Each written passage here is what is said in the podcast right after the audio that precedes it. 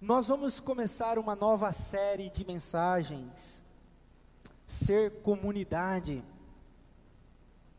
Ser comunidade. Nós vamos conversar sobre muitas coisas. Nós vamos conversar sobre um jeito possível de ser igreja. E vamos caminhar um tempo. Se me perguntarem, pastor, por que o senhor escolheu esse tema? Eu diria, nós não escolhemos esse tema, nós somos por ele.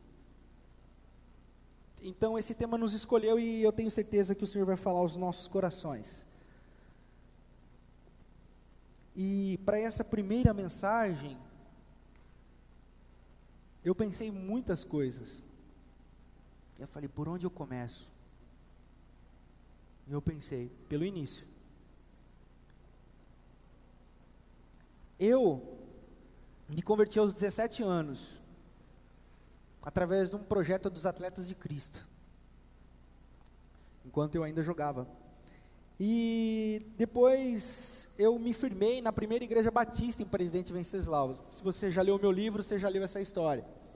Mas o que eu quero chamar a atenção é que conforme eu fui crescendo na fé, eu fui amadurecendo e a, quando conheci a Fabiana, eu fui para o seminário e a minha família, eu e os meus filhos, a Fabiana, nós somos muito abusados, machucados, feridos por esse negócio chamado igreja, denominação, associação das igrejas batistas. Pastores que eram para nos mentorear, abusaram da gente como família, como pessoas, como discípulos. Abusaram da nossa fé abusaram do nosso coração. A denominação abusou da nossa boa vontade. A denominação batista nos usou. E isso gerou em mim um coração muito amargurado. E chegou um tempo que eu disse: Eu não quero mais saber de igreja. Igreja não serve para nada senão para ferir pessoas, machucar pessoas, abusar das pessoas, depois jogá-las na lata do lixo, porque foi isso que fizeram comigo, com a minha família. Mas, meados de 2013, eu conheci, eu ouvi falar de um pastor chamado Ed Renekiewicz. E eu falei assim, eu vou mandar e-mail para esse cara. E a Fabiana falou, você vai mandar e-mail? Cara, o cara é o eu falei assim, vou mandar e-mail para esse cara. Vai que ele me responde. E não é que ele me respondeu? Aí ele falou assim, Renato, vem para cá. Nós temos aqui um grupo de pastores e a sua história se confunde com a minha história, eu quero conversar e ouvir você. Eu fui em 2013 para a Igreja Batista de Água Branca conversar com Ed Renekiewicz. E eu comecei a ver uma possibilidade, um jeito de ser igreja, que era possível. E, e comecei a sonhar. E comecei a sonhar. E aí eu peguei o meu caderno, a espiral, que tinha algumas folhas marcadas, porque no seminário eu não escrevia muito. E é um caderno antigo de folhas amareladas, comecei a escrever uma igreja que eu sonho. Que igreja que eu sonho? Eu falei assim, poxa vida, tá. tá. Eu comecei a escrever. Quando eu for pastor de uma igreja, eu nem sabia eu, tava, eu estava largado, sem igreja, sem nada, dependendo de ajuda do, da boa vontade de outros. E eu comecei, não, mas quando eu for pastor de uma igreja, eu vou, vai ser assim, vai ser assado. E comecei a dividir os ministérios, e comecei a escrever, escrever, escrever. E aí, de repente, eu me vi aqui em Botucatu. Eu falei assim, cara, tem gente mais doida que eu. Porque uma galera muito doida que se reunia aqui na Domingos Cariola, Domingos Cariola número 99 falou assim: Nós queremos o Senhor. Enquanto uns me queriam, uns me queriam aqui para me manipular, outros queriam porque tinham os mesmos sonhos que eu. Eu falei assim: não é possível que tem gente sonhando isso. Não é possível que tem gente que sonha as mesmas coisas que eu escrevi. E Deus me deu um bando de maluco para caminhar comigo. Se vocês me acham doido, quem me trouxe é mais doido que eu? E eu louvo a Deus pela vida desses malucos. E nós nos juntamos. E nós começamos a sonhar. E nós começamos a, a nos reunir.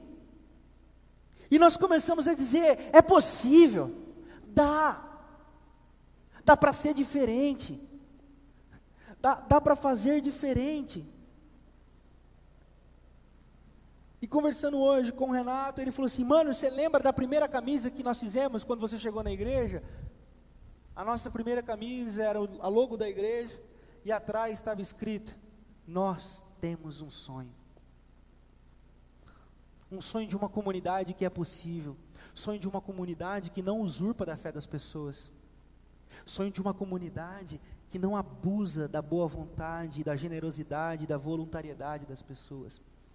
Uma igreja batista, centrada na palavra, que não precisa obrigar ninguém a nada, mas que junta as pessoas que são voluntárias e que têm um coração disposto, disposto a servir. E nós começamos esse negócio. Só que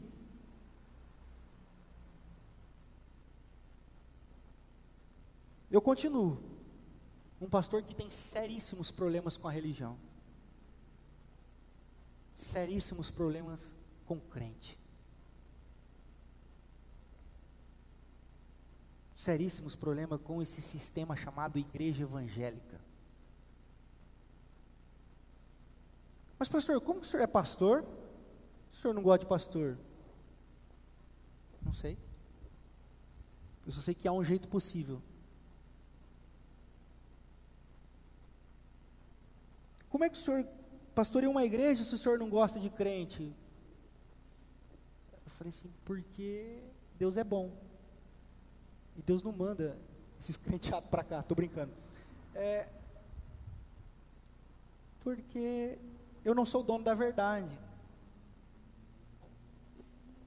E como o senhor não gosta de religião, sendo que o senhor é um profissional da religião? Porque eu acho que nem toda religião, ou forma de fazer religião precisa ser nociva. Então eu continuo fazendo religião. Então ser comunidade é um jeito possível. E o tema que eu escolhi para falar com vocês hoje é ser uma comunidade bíblica, e é daqui que eu queria partir para essa primeira mensagem. Porque no começo e até os dias de hoje, eu preciso conviver com a seguinte questão: Pastor, isso é bíblico? Um colega pastor, essa semana, chegou e falou assim para mim: Você lê a Bíblia?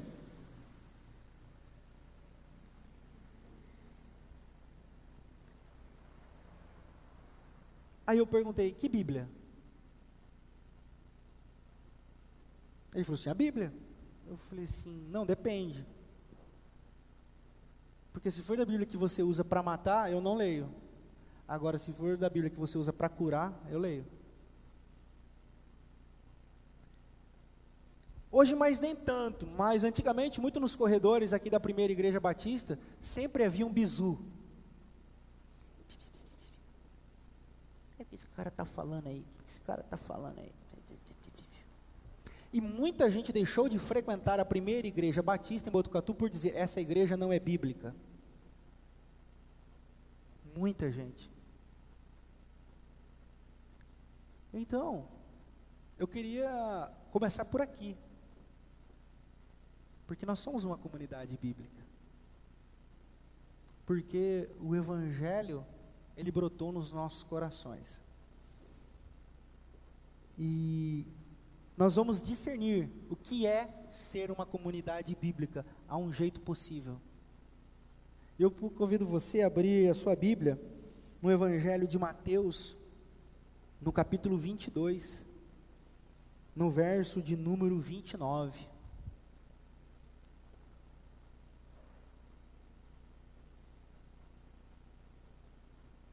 Vai ser projetado aqui.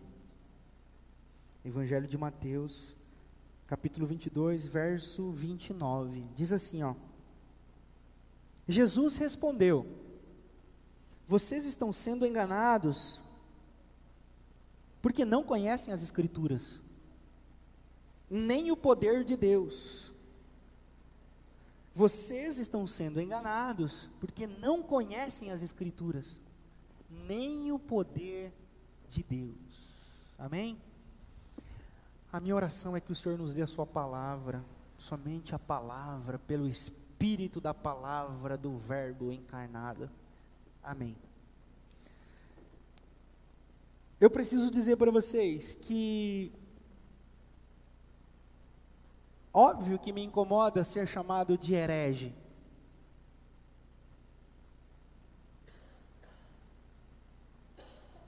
Mas o que eu refleti, em meio aos ataques, que nós como comunidade muitas vezes sofremos, é: eu sou herege para quem? E o discernimento que eu tive é: porque existem dois movimentos: existe o movimento evangélico e existe o movimento do evangelho. Movimento evangélico, esse eu rompi há muito tempo. O movimento dos evangélicos, eu eu saí fora já há muito tempo. E mergulhei no movimento do evangelho. Então, toda vez que eu sou chamado de herege, eu olho para quem está me chamando e, e tento discernir se ele faz parte do movimento evangélico ou do movimento do evangelho. Pastor, mas o que, que é esse movimento evangélico? Aniversário de Botucatu. Tem um movimento evangélico que acontece na cidade, onde eles trazem show, pão e circo para o povo gospel da cidade. Esse tipo de movimento eu rompi faz tempo.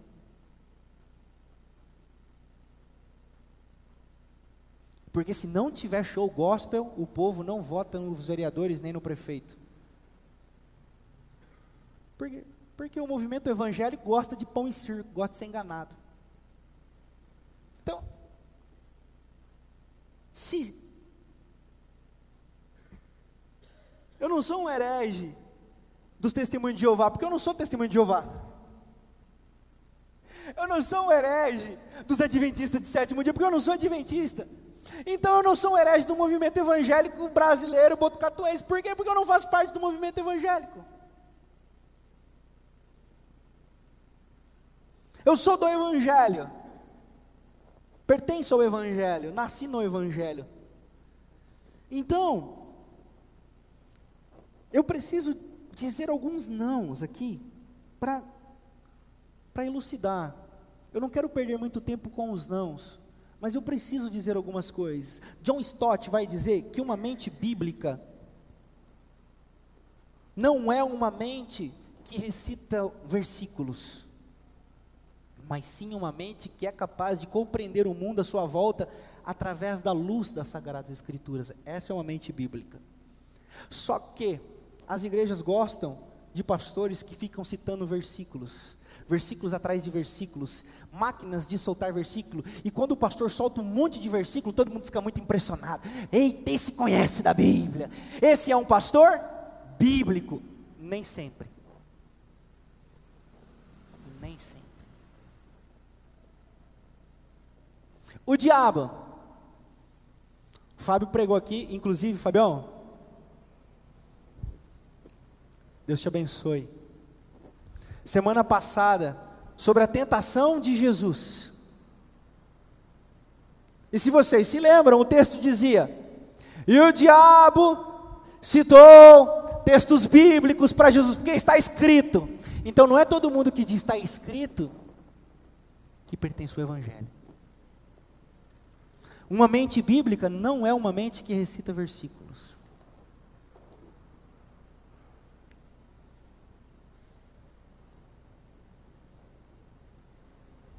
Porque a pessoa pode citar muitos versículos, mas está todos eles fora de contexto. Se você ler Deuteronômio capítulo 15, você vai ver base suficiente para a escravidão. E muitas pessoas escravizaram irmãos, ou muitos irmãos foram escravizados por outros irmãos, com base bíblica.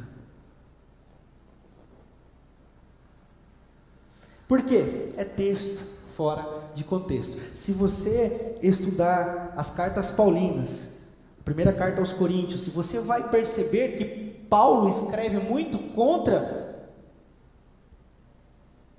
a, a voz feminina.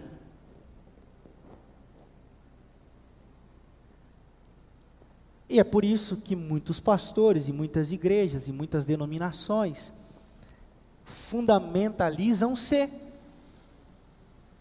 para discriminar as vozes femininas. E eu conversando com alguns colegas pastores, eu não eu, eu, eu, nada do que é evangélico me é novo, mas tem hora que eu assusto com esse povo. Os caras falam, não, mas você sabia que tem igreja que a mulher não pode dar aula para as crianças sem a presença do marido? Ou seja, a, só, a mulher só para dar aula, o marido tem que estar junto. Por quê? Porque a mulher não pode ter voz. E essa galera se diz bíblica.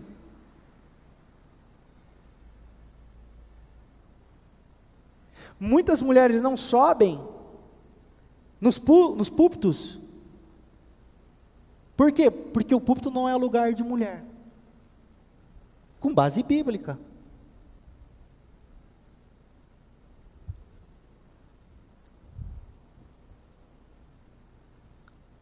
Há um pensador que diz que a Bíblia é a mãe de todas as heresias. Com a Bíblia você faz o que você quiser. Você acha base para matar? Você acha base para andar armado? Você acha base para pedir pena de morte? Você acha base para diminuir as mulheres? Você acha base para escravizar o próximo?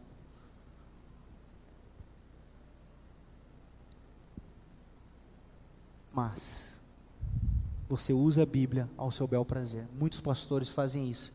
E a igreja aplaude, dizendo: Eis aí um pastor bíblico. Muitas coisas podem estar escritas na Bíblia, mas não fazem parte do Evangelho. Porque em Jesus o Evangelho não é mais um livro, o Evangelho é o Verbo encarnado.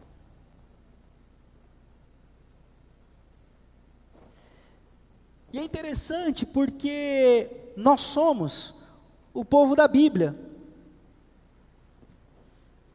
E nós fazemos como, como é, é, Atos 21. Eu convido você a abrir, para você ler, para você ver. Atos capítulo 21.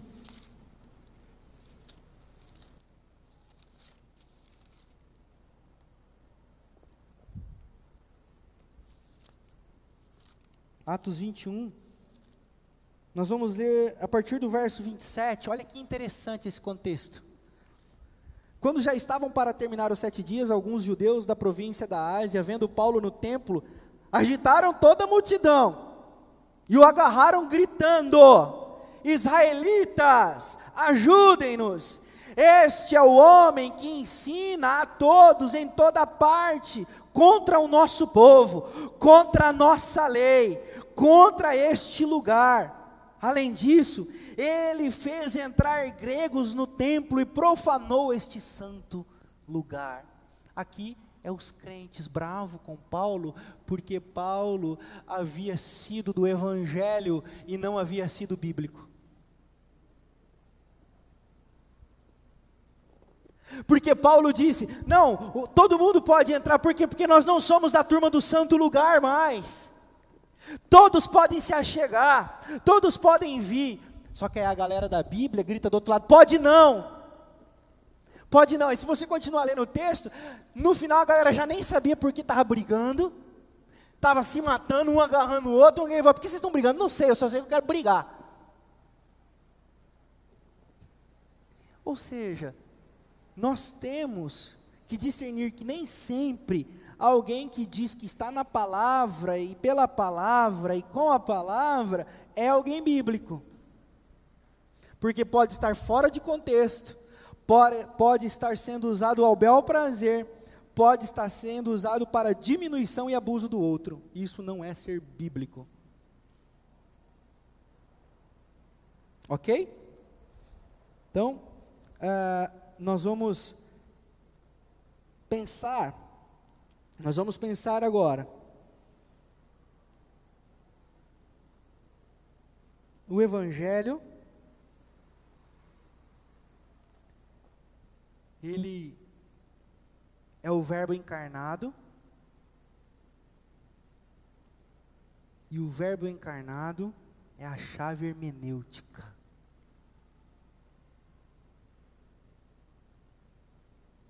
de tudo aquilo que nós lemos em qualquer parte da Escritura e do mundo.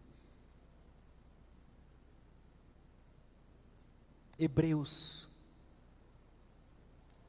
capítulo 1, a partir do verso 1, vai dizer que anteriormente o Senhor falava através de vários profetas, falou pela boca de muita gente, mas agora fala através do Filho.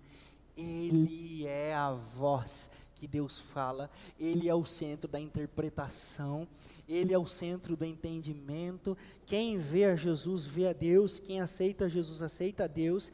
Então Jesus passa a ser chave interpretativa de tudo aquilo que a gente faz. Por isso que a Bíblia não é maior do que Jesus. Nós não somos o povo da Bíblia, nós somos o povo de Jesus.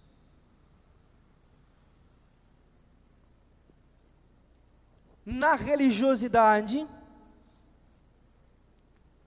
no fundamentalismo religioso, no movimento segregacional, no movimento diminu que diminui o conceito do evangelho, a Bíblia se torna um fim em si mesmo, ou seja, ela funila nela mesma e nós começamos a interpretar o mundo através de um viés muito pequeno. Isso se chama fundamentalismo religioso. O evangelho é outra coisa. Entenda que evangelho significa boas novas. Boas novas não se resume ao que está escrito. Boas novas significa boas notícias. Boas notícias do que? Do reino de Deus que já está nesse mundo. Então, as boas novas, ela é onde nós passamos em Jesus como chave hermenêutica, que nos coloca diante do leque de uma vida muito maior. Então, nós começamos a interpretar, conforme diz Eugene Peterson em Mateus capítulo 5, versículo 8: coloquem em ordem o mundo interior de vocês, e vocês vão ver Deus em todas as coisas. O que significa isso? Nós passarmos pela chave hermenêutica do Jesus encarnado e das sagradas escrituras e abrirmos todo o nosso leque de compreensão do mundo. O que é uma comunidade bíblica, não é uma comunidade que recita versículo, não é uma comunidade que anda com a Bíblia debaixo do sovaco, não é uma comunidade que fica com o texto escrito aberto em algum canto da igreja, não é uma comunidade que tem a Bíblia aberta na, na, na, na sua fachada. Uma comunidade bíblica é uma comunidade que interpretou Jesus e leu Jesus e foi capaz de abrir os seus horizontes ao infinito e além. Ou seja, a minha vida já não se reduz mais a um conjuntinhos, uma caixinha minúscula de Deus, de dogmas, de doutrinas, mas eu passo pela magnitude, pela amplitude do evangelho e eu começo a compreender todo mundo à minha volta. Veja, veja vocês, os autores bíblicos não eram pessoas de um livro apenas. Quando você vai, quando você vai para Atos capítulo 17, você vê Paulo no Areópago. Paulo no Areópago diante de quem? Dos grandes filósofos.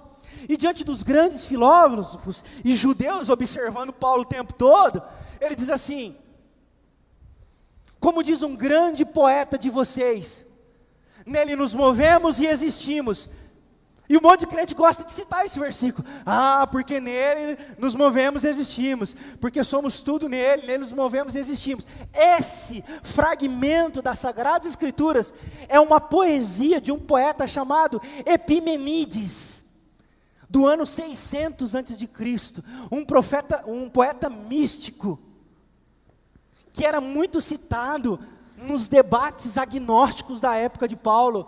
E Paulo cita Epimenides, trazendo Epimenides para o contexto cristão, ou seja, Paulo consegue consegue abrir o horizonte. Tito, capítulo 1, verso 12, diz: Como diz o profeta cretense de vocês. Ou seja, os autores das Sagradas Escrituras, ele tinha uma compreensão ampla, ampla, e não se resumiam às leis. Por quê? Porque o Evangelho nos coloca diante de, dessa amplitude de movimento. Dessa amplitude. Por isso que ser uma comunidade bíblica não é só ser uma comunidade que fica lendo, lendo, lendo, mas é uma comunidade que lê as boas novas em todas as coisas. Provavelmente, eu não sei se você ficou, mas se ficou, eu peço desculpa. Você se, não sei se você se escandalizou, mas nós passamos um clipe do Milton Nascimento nós cantamos uma música da. Como é, é o nome daquela menininha lá? É, do Trembala? Amanda Vilela. E nós cantamos uma música do J Quest. Eu não quero nem cair na discussão do século, do, do, dos anos 70 de música sagrada e música profana, isso é discussão dos, dos anos 70. Eu já superei isso, graças a Deus. Eu quero dizer um outro passo ainda maior nós sermos capazes de enxergar as boas novas nas coisas boas que estão aí. Nós termos esse viés. Então, o que é uma comunidade bíblica? É uma comunidade que proporciona um óculos onde a pessoa não via beleza, agora vê. Onde a pessoa não via o evangelho, agora vê onde a pessoa separava tudo. É de Deus, é do mundo, é de Deus, é do mundo, é de Deus, é do mundo, é de Deus, é do mundo. O primo é do mundo, então não é de Deus. O primo é de outra religião, então não é de Deus. Então, agora com óculos das boas novas, com óculos do evangelho, com óculos de uma comunidade realmente bíblica, nós começamos a enxergar pessoas. Nós começamos a enxergar a beleza. Nós começamos a enxergar Deus. Por quê? Porque o nosso mundo interior foi colocado em ordem pelo evangelho. Veja.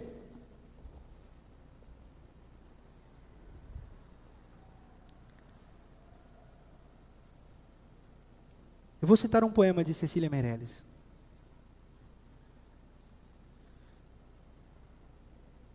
Muitas velas, muitos remos, âncora é outro falar. Tempo que naveguei, não se pode calcular Vi as Pleiades, vejo agora a estrela polar. Muitas velas, muitos remos, curta vida, longo mar.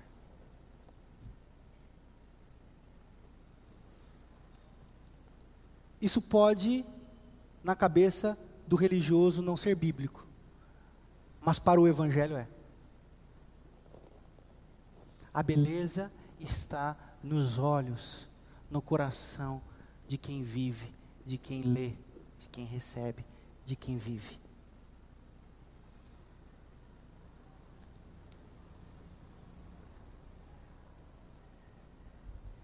Preste atenção. Restitui. Eu quero de volta que é meu. Sara-me. Põe teu azeite em minha dor. Restitui. Isso é bíblico. Mas não é do Evangelho. É cantado nas, nas igrejas, escutado nas, nos rádios, nos Spotify, do mundo do movimento evangélico. Mas tem pouca conexão com o Evangelho. Uma comunidade bíblica, ela parte do pressuposto da beleza. E ela inspira os seus membros a beleza. a poesia, a arte, a cultura, a política, ao esporte, ao trabalho, para que, assim como aconteceu na igreja em Atos, no capítulo 2, na descida, ou no batismo do Espírito Santo, ali, aqueles 120 irmãos que estavam reunidos, e ambos falaram, cada qual a sua língua, a igreja contemporânea fale também a multiplicidade de línguas presente no mundo. O que, que é uma igreja bíblica cheia do Espírito Santo? Uma igreja que consegue falar várias línguas. O que, que é uma comunidade bíblica? É uma igreja que fala em línguas. Amém? Ó, oh, os batistas estão tudo assustados, né? Por quê? Porque a gente pensa e foi ensinado que falar em línguas é falar línguas estranhas. E os pentecostais ficam bravos. Falar em línguas, no contexto do evangelho, lembre-se, ser bíblico é ler o texto, fazendo uma aplicabilidade à igreja contemporânea, simples. Na linguagem contemporânea, uma igreja que fala em línguas é uma igreja que tem várias tribos no seu meio. Eu tenho a tribo de skatistas e eu tenho a tribo dos caras que toca harpa. Um não entende a língua do outro. O cara que toca harpa vem falar de Bach, vem falar de Chopin, vem falar de um monte de coisa. E os caras do skate, Charlie Brown Jr., CPM 22, não falam a mesma língua, mas fazem parte da mesma comunidade. Por quê? Porque são unidos no Espírito. Isso é uma comunidade bíblica e cheia do Espírito Santo que fala várias línguas. Quando nós somos bíblicos, nós começamos a ler as Sagradas Escrituras de um outro viés. Já não é mais para matar. Uma comunidade bíblica é uma comunidade que usa a palavra de Deus para incluir, para socorrer, para ajuntar, para servir e não para segregar, não para diminuir, não para excluir, não para reprimir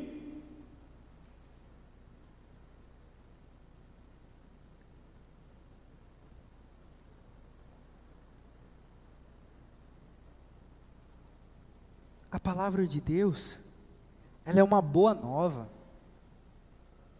Ela é uma boa notícia. E a boa notícia não pode ser dada. Uma boa notícia, você está em disciplina. Eu tenho uma boa notícia, você está indo para o inferno. que boa notícia. Isso não é boa notícia. Que boa notícia, você está no pecado. Isso não é boa notícia. Que boa notícia, você está excluído da nossa comunidade por ter faltado três meses sem dar satisfação. É o que diz o estatuto. Isso não é evangelho. Que boa notícia, você não vai poder participar da ceia. Por quê? Porque você está em pecado. E pessoa, eu, eu fico imaginando, a pessoa e você, tá, tá bem? Aí já começa, né? não, afronta, afronta, é o espírito de, de, de, de rebeldia. Não. Não. Uma comunidade bíblica é uma comunidade que leva de fato a boa nova da esperança. Mas para quem tem o um inferno dentro de si, qualquer palavra Qualquer palavra é inferno. Tem um texto chamado A Mulher e o Inferno, de Fyodor Dostoiévski, um filósofo russo. Ele, ele, ele, ele diz um texto muito interessante. Ele diz que uma mulher crente ah, morreu e chegou diante de São Pedro. A cabeça fundamentalista vai ficar, né, mas São Pedro não é o porteiro do céu. É só uma história. chegou diante de São Pedro e São Pedro falou assim: Você não pode entrar aqui não. Ela falou assim: Posso sim, eu era crente, eu ia na igreja. Ele falou assim: Mas seu nome não está aqui não. Ela falou: Não, um dia eu dei comida para um faminto. Aí ele falou assim: Opa, seu argumento foi bom, hein? Deixa eu dar uma pesquisada. Aí foi lá no Apple do céu, tal. ah, verdade. Eu estou interpretando a história de Fyodor. Você sabe que eu, eu gosto dessas coisinhas, né? Interpretar. Então, aí, ele falou assim: verdade. Ele com o iPad na mão, assim, ó. E ele falou assim: verdade. Aquele dia você comprou no mercado, fez a feirinha, e por engano comprou uma cenoura murcha. E você não queria cenoura murcha, né? Porque não ia dar para fazer nada com a cenoura. E o mendigo estava lá pedindo comida. Você fez uma boa ação, você deu a cenoura murcha para o mendigo. Eu vou te tirar daí. Porque ela estava, né? Saca? Hades. Então, ele amarrou a cenoura murcha numa corda e foi descendo para a mulher. E a mulher se agarrou àquela cenoura e ele começou a puxar. E a galera lá de baixo, percebendo que ela estava subindo, falou: pô, eu vou junto. Eu quero ir para o céu também. E ela percebendo que muita gente estava indo com ela para o céu, ela, ah, não, não vai não, não, não vai não, não, cai, cai, e tirou todo mundo. Só que nesse movimento dela tirar os outros, ela também caiu. Acabou a história. E eu fiquei pensando, pensando, eu falei, qual a aplicabilidade, Baitite? Isso é, é, tem. E eu pensei, para quem tem o inferno dentro de si, ele nunca vai sair enquanto a pessoa não discernir. Por quê? Porque ao invés dela ficar feliz que as pessoas estavam subindo com ela, ela queria subir sozinha e mandar os outros para o inferno. Ou seja, a pessoa pode tentar ser salva, pode ter todas as boas obras, pode ter todo o bom coração, mas o inferno está sempre dentro dela, o inferno está sempre rodeando o coração dela, e ela gira inclusive através da palavra de Deus, através do inferno. O Fábio falou uma coisa semana passada aqui que eu, que achei bem interessante. Ele falou assim: é, pode ficar tranquilo que nós temos aqui na Primeira Igreja Batista em Botucatu uma sã teologia, então a gente não vai dar ibope para quem não precisa de ibope. E é exatamente isso. Às vezes nós falamos tanto do inferno, tanto do mal, tem tanto medo que a galera não sei nem se vai para o céu ou se vai para um lugar onde não haja medo do inferno. Isso não é boa nova. Isso não é palavra de esperança. Isso não é coração transformado. Isso não é uma mensagem bíblica. Uma mensagem bíblica é uma mensagem que traz esperança. Uma mensagem bíblica é uma mensagem que traz consolo ao coração e me coloca com esse consolo em direção ao consolo de quem está sofrendo.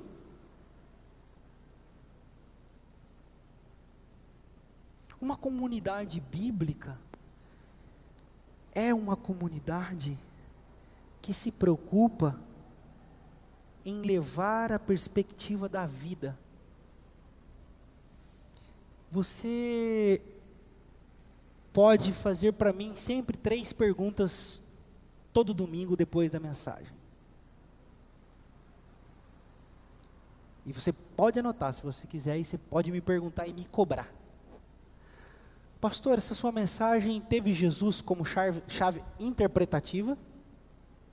Segundo, pastor, essa sua mensagem nos conecta à vida, ou seja, a segunda-feira, a terça, quarta, quinta, sexta, ao sábado. E terceiro, pastor, essa sua mensagem faz da gente uma pessoa melhor? Vocês podem me perguntar, podem me cobrar, e se você não é da PIB, é, pertence a outra igreja, são as três, três perguntas que você tem que fazer para o seu pastor.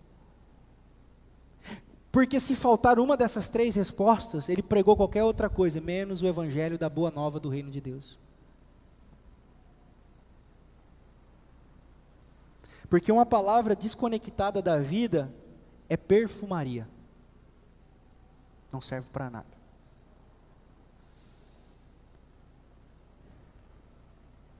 E eu quero concluir. Eu quero concluir contando uma três histórias.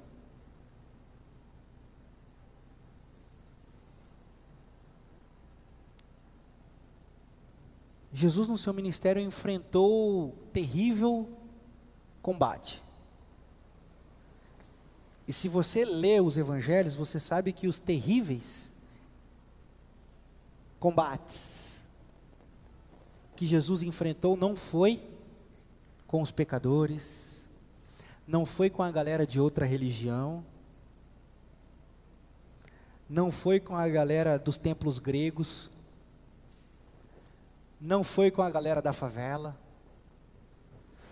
Os terríveis debates de Jesus foi sempre com os religiosos. E num desses debates, ele chama Deus de Pai. E os religiosos dizem assim: não, Deus não é Pai. Deus é Deus. Então Jesus traz uma perspectiva desse Deus que estava distante da visão de quem o seguia, traz para o coração. E então Jesus diz que havia cem ovelhas, e uma dessas ovelhas se desgarrou e se perdeu.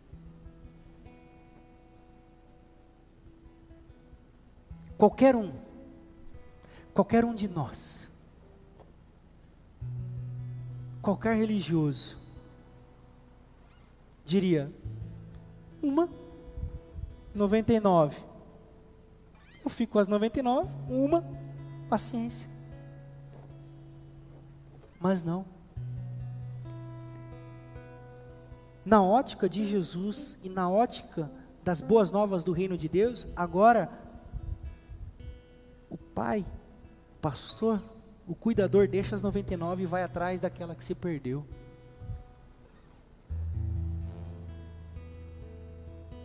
Na ótica da boa nova do reino de Deus, uma mulher tinha muitas moedas e uma de 10 centavos caiu no chão e se perdeu entre os vãos do piso.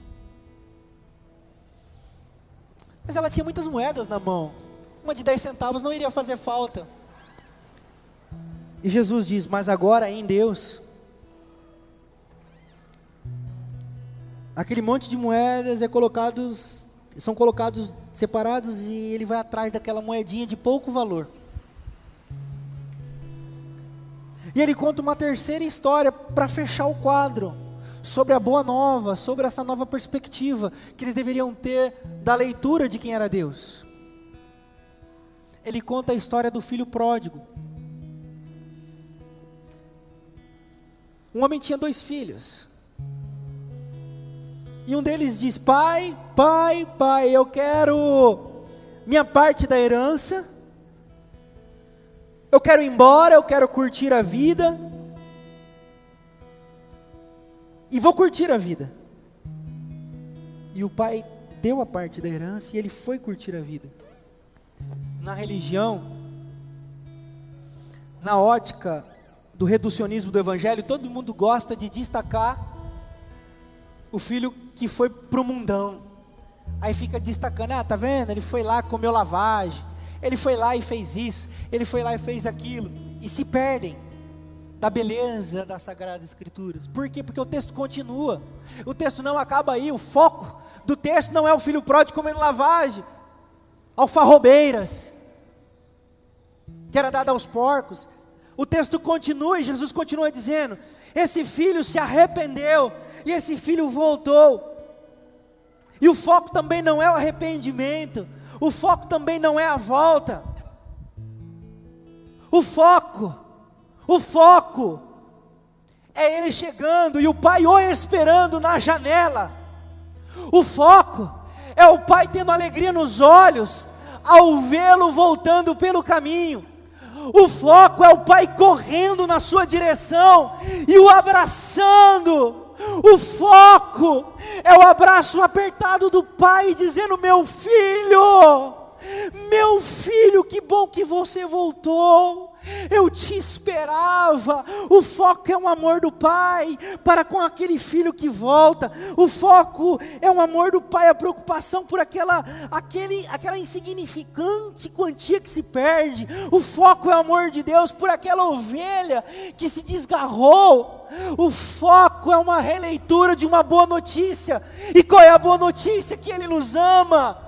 Uma igreja bíblica é a igreja que anuncia a esperança do Deus que nos ama, do Deus que nos acolhe, do Deus que nos abraça, sujos, sujos com lavagem de porco, perdido no meio das, das, das vinhas da vida, perdidos no meio dos pastos da vida. O Deus que vem ao nosso encontro, essa é a boa nova, essa é uma igreja bíblica. Essa é uma comunidade de esperança, uma comunidade que olha para o que tem que olhar, uma comunidade que diz o que tem que dizer, e uma comunidade que ama a quem tem que amar. Eu queria dizer para você, você que diz que ama a palavra de Deus, você que diz que quer amar a Deus, Permita-se ser encontrado por Ele essa noite. Você que ama as Sagradas Escrituras, eu convido você a amar a boa nova do Evangelho. E eu oro por nós como igreja, para que a gente continue sendo essa comunidade bíblica e que esse evangelho encarne em cada um dos membros da nossa comunidade, frequentadores, e que alcance os lugares mais remotos da nossa cidade. Eu quero convidar você a se colocar de pé, porque existe um novo jeito, ou existe um jeito de sermos comunidade. Dá para acreditar na igreja, acreditar no Evangelho, ser bíblico,